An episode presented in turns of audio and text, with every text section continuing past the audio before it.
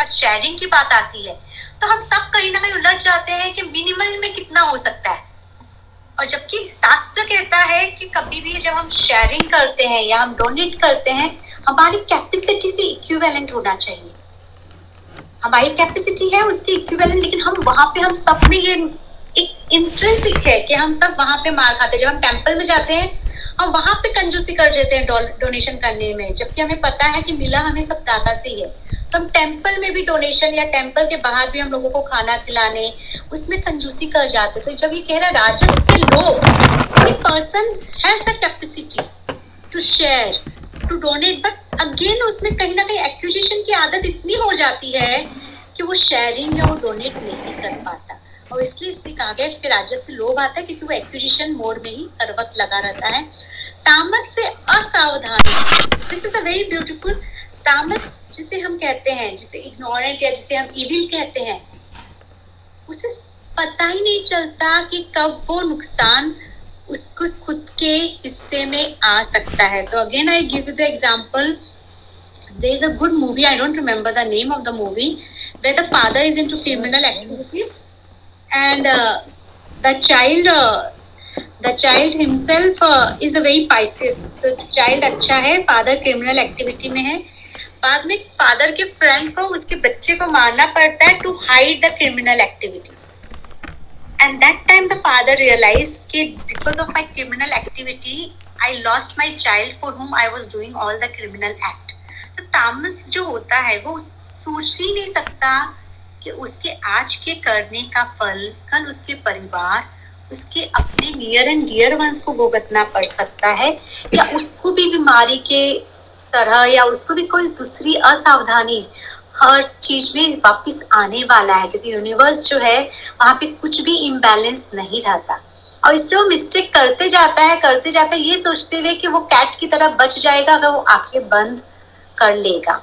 Another beautiful example of the movie, it's a old movie again, जहाँ पे एक couple होते हैं, ओल्ड कपल जो बहुत सर्विंग में होते हैं। तो गांव में कोई भी जब उस जगह से उस गांव से गुजरता रहता है तो mostly people take shade in their family, तो वो कपल से वो लोग घर में रहने के लिए आसरा लेते हैं। उस कपल का खुद का बेटा जो था वो अब्रॉड गया हुआ होता है। तो जब कपल को पता चलता है कि उसका बेटा जो है वो शादी कर चुका है, अब वो अपनी बहू को लेके आएगा, द कपल स्टार्ट थिंकिंग कि हमारे पास बहू को देने के लिए कुछ भी नहीं है। And then they make the plan कि अब हमारे घर में जो भी रहने के लिए आएंगे लोग, हम उनके ज्वेलरी उनके सब कुछ चोरी कर लेंगे और उन्हें मार के कुएं में डाल देंगे। तो because they are so much trusted in the society, nobody will doubt कि वो चोरी भी कर रहे हैं, वो लोगों की किलिंग भी कर रहे हैं। And they get into that evil act, जिसमें एंड में ये दिखाया कि his own son comes and he kills the son and the daughter-in-law for the money itself. तो ये है तामसिक, कि तामसिक में ऐसी है कि जब हम उसमें चले जाते हैं हमारा जो कंसाइन जो विवेक है वो कम्प्लीटली कॉम्प्रोमाइज हो जाता है, हमें सही और गलत का पता भी नहीं चलता, हम अपने आप को नुकसान कर सकते हैं। तो अगर हम देखें तो आज हम जितने भी टेररिज्म देख रहे हैं, बिकॉज अगर आप टेररिस्ट को देखते हो, जबकि हम बस्तर में गए थे, जब हम बस्तर इज छत्तीसगढ़ का एरिया जो नक्सलाइट है, तो वहां पे द इशू वाज कि स्कूल बंद ही बन नहीं पा रहा था। यानी आज अगर गवर्नमेंट ने स्कूल कंस्ट्रक्ट किया, एक हफ्ते बाद नक्सलाइट आके उस स्कूल को डेमोलिश कर देंगे। तो वहां के बच्चों को वाकई में पढ़ने का मौका भी नहीं मिल रहा था। तो वो नक्सलाइट जो कहते हैं कि हम समाज की भलाई के लिए नक्सलाइट बन रहे हैं, वो फिर अपने ही गांव वालों को नुकसान करने लग जाते हैं। उन्हें पता भी नहीं चलता कि जो उनका मेन पर्पस था to support the society, to uplift the society, कैसे कॉम्प्रोमाइज हो गया है। तो वो अज्ञानी हो जाते हैं। सत्व में स्थित पुरुष उच्च लोकों में जाते हैं।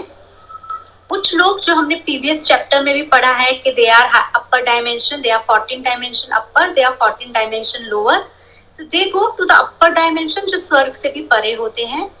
रासिक मध्य लोक में रहते हैं, मध्य लोक somewhere is the earth itself. And निकुष्टम गुण तमस में स्थित पुरुष वो लोग को प्राप्त होते हैं, यानी दे गो बिलो।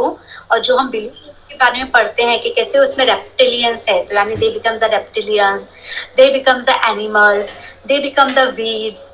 सो अपने कर्मा के हिसाब से वो लोअर कैटेगरी, लोअर स्पीशीज में जाने लग जाते हैं और उनका वहीं से पतन शुरू हो जाता है, क्योंकि उनको जो ह्यूमैनिटी, जो ह्यूमन बर्थ मिला होता है टू ग्रो एंड प्रोग्रेस, वो उन्होंने खो दिया होता है। और वो अब एनिमल इंस्टिंक्ट में आ चुके होते हैं, जहाँ पे इंटेलेक्ट या विवेक बहुत कम होता है। नहीं होता है हम नहीं बोल सकते, बिकॉज रिसर्च कहते हैं कि animals do remember, animal do think and they are they know the good and the bad characteristic. तो ऐसा नहीं है कि विवेक नहीं है, लेकिन वो समझने की जो शक्ति है जो कि ह्यूमन बॉडी में हमें मिलती है, वो उनमें बहुत हद तक कॉम्प्रोमाइज होती है। और ऐसा नहीं है कि सब लोग एनिमल इंस्टिंक्ट में जाते हैं। अगर हम स्पेसिफिक बच्चे देखें, the child who can't speak and the they are one of those categories के they can go to that categories where they live like a human but they have no opportunity to live their life to the fullest also. जब दृष्टा तीन गुणों के अतिरिक्त अन्य किसी को करता नहीं देखता और उस तत्व का बोध करता है जो तीनों गुणों से परे है, तब वो मेरे स्वरूप को प्राप्त होता है। अब अगर हम तीन गुणों को बात करते हैं, अगर आपने लास्ट टाइम जब मैं आपको एक्सप्लेन कर रही थी कि how the qualities and everything, कि when we are awake mostly we are in the transaction field, we are in the रास्तिक मोड। जब हम सोते हैं इनिशियल पार्ट इज द तामसिक, जब हम डीप स्लीप में जाते हैं सात्विक। लेकिन जब हम उठते हैं, उठने से पहले जो बेसिक एनर्जी फील्ड होता है वो मोस्टली तूर्या अवस्था कहा जाता है, विच इज अवस्था ऑफ वननेस ऑफ डिविनिटी। तो उस अवस्था में पहुंचने के लिए पहले हमें अपने अंदर ये तीनों गुण का बैलेंस या इन तीनों गुण को देखना होगा और फिर हमें उसको ट्रांसफॉर्म करना होगा इनटू नॉन डुअल मोड। जैसे कि हमने स्टार्टिंग के श्लोक में देखा कि हर अवस्था सात्विक भी डुअलिटी के साथ है, क्योंकि वहां पे प्राइड एंड ब्लिस से एसोसिएशन हो जाता है। तो डुअलिटी हर मोड पे है, चाहे वो सात्विक हो, राजसिक हो, तामसिक हो। लेकिन जब हम उससे परे जाते हैं तो हम नॉन डुअल मोड पे जाते हैं, where we understand that these are the consistent field of action and I need to observe myself and try minimal participation. चाहे कोई भी गुण से मैं पार्टिसिपेट करूं, मैं गुणात्मक बन जाऊंगा, मैं वापस से drama of life and death में आ जाऊंगा। जब मैं पार्टिसिपेशन मिनिमल करने लगता हूं तो मैं गुणों से कटने लगता हूं and I able to stay most of the time in the तुरिया अवस्था, which is a non participative, जिसे हम जीवन मुक्त भी कहते हैं कि हम नॉन पार्टिसिपेटिव जोन में चले जाते हैं। प्रकृति के तीन गुणों से जो भौतिक शरीर धारण करने का कारण है, परे जाने पर मनुष्य जन्म, वृद्धावस्था और मृत्यु की पीड़ा से मुक्त होकर अमर तत्व को प्राप्त करता है। तो दिस इज सो ब्यूटीफुल। जब हम कहते हैं एंड अगेन एंड अगेन, ऐसे Gautam Buddha explain it's well, कि जब हम अपने आप को पूरी तरह से समझ लेते हैं, हम अपने आत्म स्वरूप को जान पाते हैं। और एक बार मैंने आत्म स्वरूप को पा लिया तो मुझे समझ में आता है जीवन और मृत्यु नहीं होता है, क्योंकि जीवन और मृत्यु भी हमारा, जिसे हम डिल्यूजनल कहते हैं, the body dies the new body comes but the soul actually doesn't die. तो when we get into that knowledge, that understanding that the soul is omnipresent, it's the essence of the universal life, we become immortal, because then the fear of death won't disturb us and we understand that this cycle will continue and I need to just be observant to this drama and मैं अपने आप को जन्म भी ना मानूं, मैं अपने आप को मरण भी ना मानूं, मैं अपने आप को आत्मा स्वरूप में मानूं। क्या I really start disassociating myself with this panchakosha and I start identifying myself with the soul consciousness all the time. अब यहाँ पे अर्जुन पूछता है, हे प्रभु, त्रिगुणात्मक मनुष्य के क्या विशेष लक्षण होते हैं उसका आचरण कैसा होता है, वो त्रिविध गुणों से परे कैसे जाता है, which is so true। शायद ये क्वेश्चन हम सबके माइंड में इस वक्त घूम रहा होगा कि what are the qualities or the characteristic of that person and how the person actually moves beyond these three qualities which governs the whole universe। यहाँ पे कृष्ण के जवाब आते हैं, हे पांडव, जो गुणों, ज्ञान के आलोक, गतिविधि और अज्ञानता की उपस्थिति से घृणा नहीं करता और ना उनकी अनुपस्थिति पर खेद ही करता है। When the person understand that even if I am angry right now, I am not an angry person. My anger is a action or response to a particular behavior or to a particular trigger, but I am not an angry person. I am not a spiritual person. I am not a evil person. When they start seeing them as a characteristic, not identifying with those characteristics, and when if they get into those action, they don't neither feel guilty or greedy about it. So let me explain uh, कि again Sai Baba की किताब में बहुत अच्छी तरह से कहा गया है कि बाबा कभी कभी बिना वजह बहुत गुस्सा हो जाया करते थे और लोगों को लगता था कि बाबा का गुस्सा जो है वो नेगेटिविटी को डिस्पेल करता है। और उन्होंने बहुत बार देखा था कि बाबा अगर अकारण, यानी एक बार उन्होंने कहा कि बाबा के बाबा ध्वनि पूरी जिंदगी जलाते रहे हैं कि एक बार ध्वनि की लौ जो है वो बहुत ऊंची उठने लगी एंड बाबा गुस्से में कहने लगे नीचे हट नीचे हट, और वो लो धीरे धीरे कम होने लगी। That time people said he was very angry towards the fire and people could see that fire.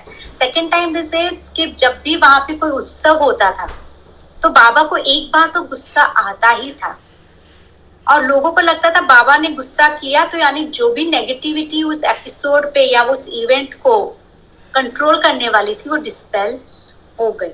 तो वहां पे वो जो सोल है they doesn't feel associated with those characteristic, they react और they respond and they are again back to their omni peaceful nature.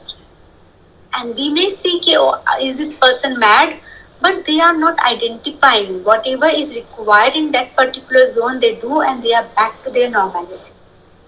तो अगर हम किसी पे गुस्सा करते हैं तो गुस्सा दिन भर हमारे साथ रहेगा, हम सोचते रहेंगे हमने क्यों गुस्सा किया, उस पर्सन ने ऐसा क्यों किया, इसको ऐसा करना चाहिए था। लेकिन ये जो हम यहाँ पे जो हम बात कर रहे हैं वो ये है उस परिस्थिति के हिसाब से उसने रिस्पॉन्ड किया और वहीं पे वो क्लोज हो गया।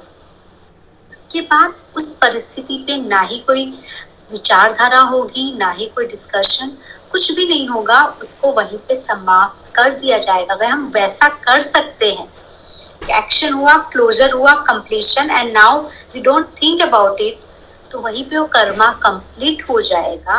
उस कम कर्मा का कैरी फॉरवर्ड नहीं होगा, क्योंकि कोई भी कर्मा का कैरी फॉरवर्ड होता है जब हम उसको अपने विचारों से, अपनी भावनाओं से, अपनी आदतों से उसको एनर्जी देते हैं। तो स्पिरिचुअलिटी में इसलिए माना जाता है कि कोई चीज आपके साथ खराब भी हुआ है उसको बार बार याद मत करो। जब हम कुछ लोग मिलते हैं, दोस्त लोग मिलते हैं, हमारी एक गलत आदत हो जाती है, फैमिली में हम बैठ के पुरानी टॉक्सिक एपिसोडिक इवेंट्स को भी याद करते हैं। अरे यार उस वक्त इतनी प्रॉब्लमेटिक इवेंट्स था लाइफ में, अरे उसको ये कैंसर हो गया था, अरे उसको।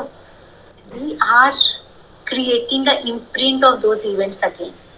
And therefore, we should avoid talking about the negative events also too much again and again to avoid the imprints. तो ये यहाँ पे कृष्णा कह रहे हैं, एक उदासीन की भांति तटस्थ रहकर तीनों गुणों से अविचलित यह जानते हुए कि मात्र वे ही संपूर्ण सृष्टि में कार्यरत है, मन में चंचल ना होकर सदा आत्मा में स्थित रहता है। मात्र वे ही यानी डिवाइन गॉड और सुपर नेचुरल पावर। तो जब वो सच में देखता है कि जो भी हो रहा है उसमें कहीं ना कहीं करता जो है वो परमात्मा है और वो ही सब चीज को संभाल रहा है, वो ही सबको गाइड कर रहा है, तो उसमें एक इक्विलिब्रियम आ जाता है और ये इक्विलिब्रियम उसे किसी को भी जज करने से रोक देता है, उसे किसी को भी क्रिटिसाइज करने से रोक देता है और उसे एक अंतर आत्मा की संतुष्टि देता है। तो इसलिए हमें बहुत सावधानी से समझना होगा कि हम कहाँ पे हैं इस वक्त, क्योंकि बहुत जल्दी होता है किसी को क्रिटिसाइज करना, किसी के साथ खपा हो जाना। जब हम कंप्लेन, क्रिटिसाइज, जज, ये सारी क्वालिटीज के परे जाएंगे तो before we come to the तुरिया अवस्था, ये बेसिक क्वालिटीज है जिसको हमको छोड़ना होगा। और कैसे छोड़ना है वो भी हम नेक्स्ट चैप्टर में डिस्कस करेंगे। लेकिन जब हम इसके परे आते हैं तब हमें पता चलता है कि मैं जो हूँ एक स्थिर आत्मा हूँ। I give you the example of I have another client, she is suffering from last forty years from a disease. अब उसकी प्रॉब्लम ठीक हो रही है, यानी she is getting much better because उसका साइकोसोमैटिक के साथ साथ फिजिकल डिसऑर्डर भी था। She is much much better now and still whenever she get hyper she get trigger of this disorder. तो जब मैंने उसे कहा कि आपको मेडिटेशन करना होगा, तो जब मैंने उसे कहा कि अब आपको मेडिटेशन करना होगा ताकि आप मेडिटेशन से अब अपने आप को कामनेस में लेके आओ, शी जस्ट टोल्ड मी कि Namrata that's the most difficult. तो बाकी चीज जो आप कहते हो I am doing and I am fine, but when you are talking about the meditation because I can't sit still, मुझे अगर खाली बैठना पड़े तो मेरा दिमाग चलने लगता है, मुझे लगता है मैं ये करूं वो करूं, तो खाली बैठना मेरे लिए पनिशमेंट के हिसाब से। तो आई जस्ट टोल्ड हर थी कि आकाश में देख के बादलों को काउंट कर लो, नो इश्यू, बर्ड्स को काउंट करो, ट्री को गार्डन के बाहर काउंट करो, but connect to the nature. तो ये जो है कि हमें भी कहीं ना कहीं अपने आप को चंचलता से बाहर निकालने के लिए नेचर से कनेक्ट होना पड़ेगा, क्योंकि नेचर में जितनी स्थिरता है वो और कहीं भी नहीं है। तो जब हम नेचर से कनेक्ट होंगे तो हमें ऑटो, जिसे हम कहते हैं ना, हमें धीरे धीरे स्टेबिलिटी आनी। सुख और दुख, निंदा और स्तुति से अविचलित। तो somebody gives praises them, somebody hurts them, somebody criticize them, they are comfortable, they are like okay this all will going to come on my way, it comes to everyone ways, so nobody will ever be completely happy with us, nobody will completely sad with us. And I always give the example ke Ram Ji, Gandhi Ji, Jesus Christ, you will find so many people even criticize them even today. So who are we if people can criticize those figure who really live for the betterment of the society? तो हम तो कुछ भी नहीं है। तो हमें भी वो सारी चीजें आने वाली है और we should be okay with it कि there will be people who will bad mouth, there will be people who will point out, we have to be at peace with it completely। अपनी दिव्य प्रकृति में सुरक्षित, मिट्टी के ढेले, पत्थर और सोन में समान भाव रखने वाला, प्रिय और अप्रिय को एक सा मानने वाला दृढ़ निश्चय। तो क्या क्वालिटी है उसकी कि पहले तो वो बहुत ज्यादा खुश नहीं होता, बहुत ज्यादा दुखी नहीं होता, वो लोगों के फीडबैक से ज्यादा अफेक्ट या अफेक्टेड नहीं होता, वो अपने आप में उस ईश्वर को पकड़ के रखता है। जिसे हम कहते हैं ना कि कबीर का जो दोहा है कि चलती चक्की देख के कबीरा रोए, दो पाटों के बीच में साबुत बचाना कोई।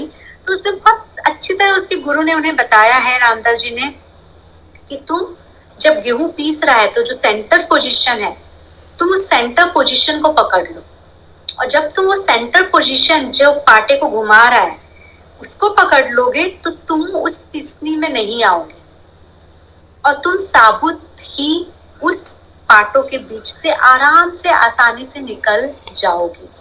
तो दिस इज हाउ कि जब हम अपने उस प्रभु को पकड़ लेते हैं, अपने गुरु को पकड़ लेते हैं और हम बिल्कुल उनके ध्यान में, उनके नाम में, हर चीज में उन्हें ध्यान रखते हैं, तो हमें ये बाकी परिस्थितियां अविचलित नहीं कर पाती। मिट्टी के ढीले, पत्थर और स्वर्ण में समान भाव रखने वाला कि whatever they have they are very happy with that, they are very much content with that। जिसे कहते हैं कि बाबा के पास हमेशा टमरेल, उनका जो था फिर वो जो गांजा पीते थे उसका uh, सिगरी उनके पास रहती थी, and he was very simplicity में रहते थे वो। He was okay with the money coming कि आज उनको हजारों रुपया मिले तो उसको उन्होंने स्पेंड कर दिया जो चीज उनको चाहिए थी, और कुछ नहीं मिला, तो he was okay with how much coming on his way, how much going from him, and he was very much contained with whatever he was. There were there were many people in the Shirdi itself who used to call him madman or fakir, but he was very much okay. He never said any wrong word to anyone. He never criticized. He never asked any favor from anyone. तो उस तरह से उन्हें दिल निश्चय रखने वाला चाहिए, प्रिय और अप्रिय को एक सा मानने वाला। तो हम में से बहुत हम सबकी होती है कि ये मेरा फेवरेट है तो हमारा अपने आप उसके साथ बिहेवियर चेंज हो जाएगा, और ये मुझे नहीं पसंद है तो हमारा बिहेवियर चेंज हो जाएगा, लेकिन वो सबके साथ एक जैसा ही बिहेव करते हैं। क्योंकि another example, I have another client who has huge issue with his mother. Huge means he doesn't want to see his mother even when he dies or even when the mother dies, and right now his mother is sick, so his brother is calling him ke just call her once because she wants to hear you and she will feel better if you will call, and he is like कुछ भी हो जाए मुझे call नहीं करना है क्योंकि उसकी वजह से मेरी लाइफ में ये ये ये प्रॉब्लम हुई है, मैंने इतना सफर किया है, मैंने ये।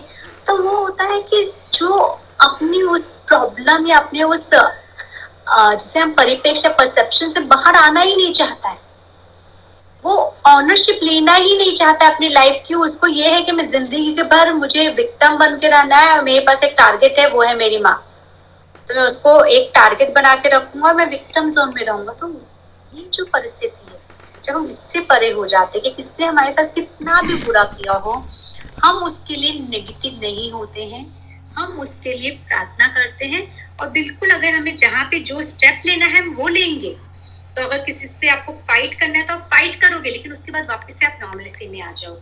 किसी को आपको डांटना है तो आप डांटोगे, लेकिन उसके बाद वापस से आप नॉर्मलिसी में आ जाओगे। तो आप उस कड़वाहट को कैरी फॉरवर्ड नहीं करोगे, ये कृष्ण कहना चाहते हैं। मान अथवा अपमान से अप्रभावित, मित्र तथा शत्रु से सम्मान व्यवहार करने वाला, अपने कर्तापन के सभी ब्रह्मों को त्यागने वाला, वह ऐसा पुरुष है जो तीनों गुणों से परे है। तो this is like they are the one who can move above all the three qualities, because now nothing matters to them as they have understood that everything around me are changeable, they are not permanent, and they are dispensable, कि वो सब खत्म होंगे, सब आए हैं, सब जाएंगे। तो उनसे नहीं, वो वो स्थिरता से अब अपना रिश्ता जोड़ना चाहते हैं जो कभी खत्म नहीं होगा, जो उन्हें कभी मायूस नहीं करेगा, और जो हर परिस्थिति में भी उनका साथ देगा। वो उस स्थिरता से अब रिश्ता जोड़ना चाहते हैं। वो बदलते हुए वातावरण से, बदलते हुए लोगों से अपना नाता नहीं जोड़ना चाहते। तो जब उसमें वो ज्ञान आ जाता है कि why should I get angry with anyone, why should I waste my energy, because no use ना, क्योंकि सामने वाला जो समझना चाहता है वो समझ जाएगा, और जिनको नहीं समझना है कई बार वो कभी नहीं समझेगा। तो आप बताइए, आपको बिल्कुल करेक्शन करने की जरूरत है तो कीजिए, लेकिन एंगर होके अपना बीपी, अपना हार्ट रेट, अपना पैल्पिटेशन, अपना मूड क्यों खराब करें। और अगर एंगर हो भी गए आप, तो उसको भी जस्ट एक्सेप्ट कीजिए कि हाँ मैं एंगर हुआ, उस परिस्थिति से एपोलोजाइज कीजिए, फॉरगिव कीजिए, मूव ऑन कीजिए। लेकिन फिर उसको बार बार सोचते मत रहिए, अरे आज मैं एंगर क्यों हो गया, अरे उस पर्सन ने मेरा मूड खराब कर दिया, अरे मेरी प्रैक्टिस कम हो गई क्या, अरे मैं वापस से फॉल हो गया। उस पर अपनी एनर्जी मत दीजिए। अगर कोई एक्शन होता है उसको कीजिए एंड मूव ऑन होके आगे अपना स्टेटस, अपना रास्ता बनाइए।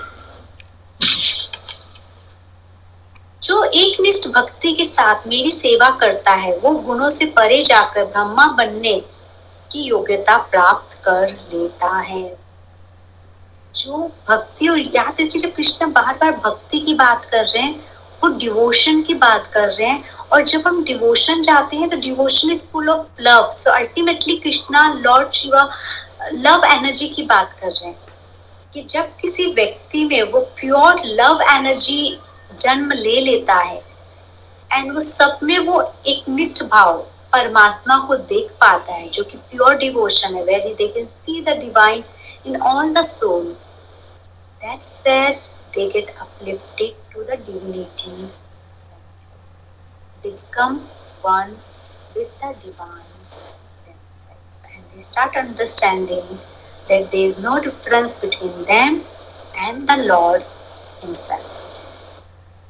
क्योंकि मैं ही उस अनंत शाश्वत अविनाशी तथा सनातन धर्म और विशुद्ध आनंद का आधार हूँ. अल्टीमेटली वो पीस, वो जॉय, वो लाइट सब वही यूनिवर्सल लॉर्ड कृष्णा मास्टर हैं, जिनको पाके हम एक्चुअली इस drama of life and death से एक कदम आगे जा सकते हैं और अपने प्योर कॉन्शियसनेस को प्राप्त कर सकते हैं. तो now we are moving to another chapter of the day. किसी को कोई क्वेश्चन है इस चैप्टर पे?